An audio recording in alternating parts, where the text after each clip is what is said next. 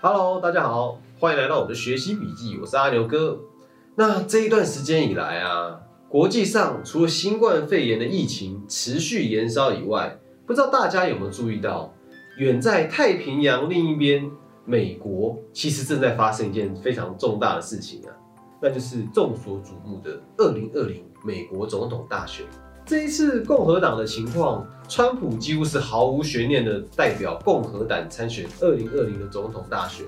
那相较于共和党，民主党方面可以说是群雄并起，百家争鸣。那究竟是谁来跟我们川普大大来竞争总统的大位呢？今天就让我们来聊一聊这个话题吧。经过了超级星期二的一番激战以后啊，拜登一口气从十四个州里面拿下了九个州。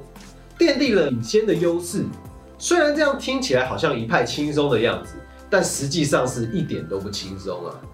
因为拜登一开始在前几周的表现差强人意，所以这一次不仅挽回了先前低落的情势，更一鼓作气，超越了原本气势旺盛的对手桑德斯，打了一场漂亮的逆转胜，占据第一。而民主党另外的两位参选人彭博跟华伦。也在这一次的超级星期二之后相继退出初选，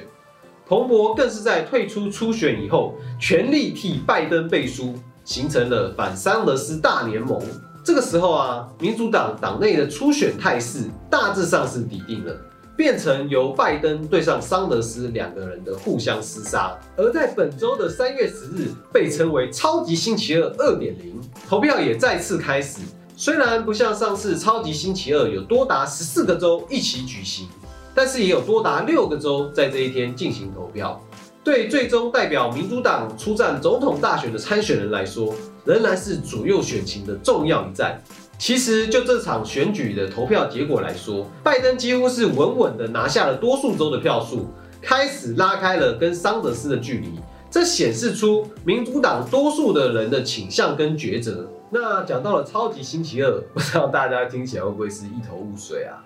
其实所谓的超级星期二，指的是美国总统参选人初选规模最大的投票日，也就是说这一天的结果对之后的选情是产生非常非常巨大的影响，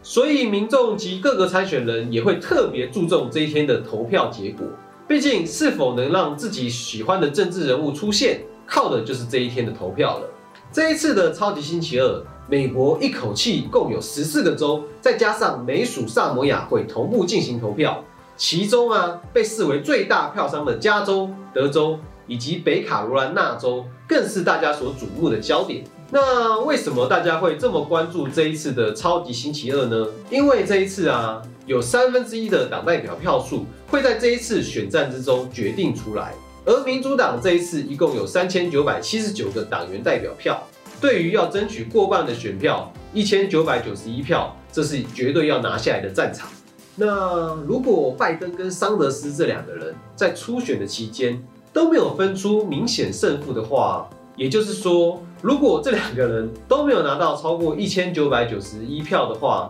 那应该要怎么办呢？如果是这样的情况的话，到了七月中。也就是民主党全国代表大会决定出战人选的时候，在党代表大会上，除了原有的约三千九百七十九人的承诺代表会参与投票以外，另外还有七百七十一名由民主党委任的超级代表会一同参与投票。这听起来是不是挺有趣的呢？虽然超级代表啊，并没有办法像承诺代表一样。可以在全国代表大会上对总统参选人的首轮提名参与投票，但如果在需要进行二轮投票的情况下，这群超级代表可以投下关键性的一票，真不愧是超级代表啊！那接下来我们来深入了解一下民主党的内战，也就是拜登跟桑德斯这两位候选人的政见跟对中贸易政策的差别。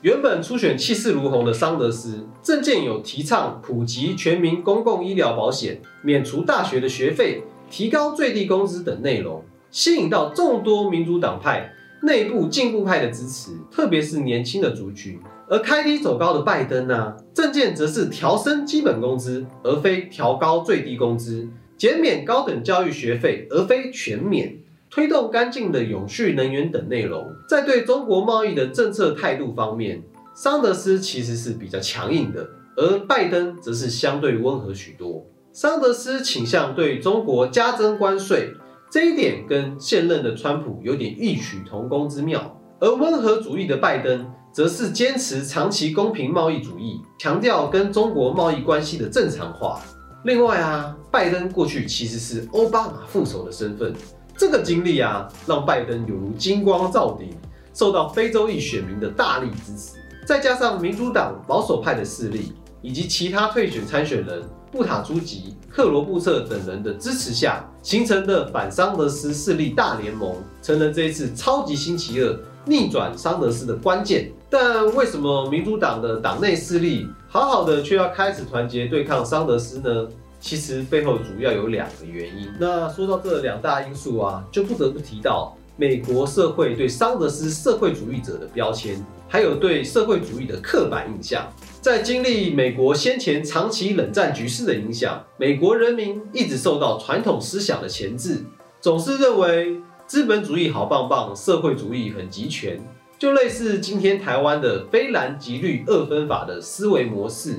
而一向自称为民主社会主义者的桑德斯，也因此容易被大众认为是一个激进的左派分子。想知道左派右派是什么吗？欢迎参考我们之前的影片，滨州有很清楚的对这个议题做出了解释，一共有四集啊，所以也不要听了第一集以后就开始喷我们了。另外一个因素就是民主党党内进步派跟中间保守派的拉扯，也正是因为这个社会因素，引起民主党党内传统保守派担心桑德斯在总统大选上会被扣上社会主义者的标签，导致民主党跟川普一战会再次落败。借此导致民主党内部进步派跟中间温和派的路线斗争越演越激烈的情况。当然，这也是中间路线的参选人退选，还有传统民主党的支持者希望能够团结党内保守派势力，共同对抗党内进步派的势力桑德斯，进而转成支持拜登的主要原因。而虽然桑德斯在三月十号的投票一样受到重挫，但是党内的进步派人士。却不希望桑德斯因此而退出初选，他们呼吁桑德斯应该要继续为争取提名而努力，因为他们认为，如果是在这个时候退出初选，拜登的中间路线就会完全舍弃掉进步派的改革考量。就现阶段而言呢，在经历了三月十号的初选以后，拜登再一次拉开跟桑德斯的距离，出现对决川普的几率其实就高了非常非常多啊！看到了这个情况。让中间派的民主党成员纷纷表态支持拜登，这个情况就好像把拜登塑造成民主党反川普的共主一样。一方面，除了要团结现今党内初选分裂的情况，另一方面也希望能够让党内的激进派尽快认知这个政治的现况。那说到这里啊，接下来的选情还会不会有其他的变数呢？其实还是有的哦，那就是新冠肺炎跟最近油价下跌所带来的冲击。由于新冠肺炎在美国的境内啊，疫情数目激增，这不仅让拜登跟桑德斯的竞选被迫中断，更连带使得美国股市连日剧烈动荡。再加上国际上打起原油价格战的冲击，甚至触发了美股的熔断机制，这些因素都严重冲击了川普大大最在意的经济层面。如果疫情跟股市近日都没有办法得到有效的控制跟好转的话，那这个情况势必会对选情产生难以预料的变化。最后啊，我们想邀请各位观众跟我们一起来想想几个问题啊。首先，你觉得我们应该要了解二零二零的美国总统大选吗？那又为什么呢？再来是，你觉得这一次的美国总统大选会为台湾和两岸的情势带来哪一些影响呢？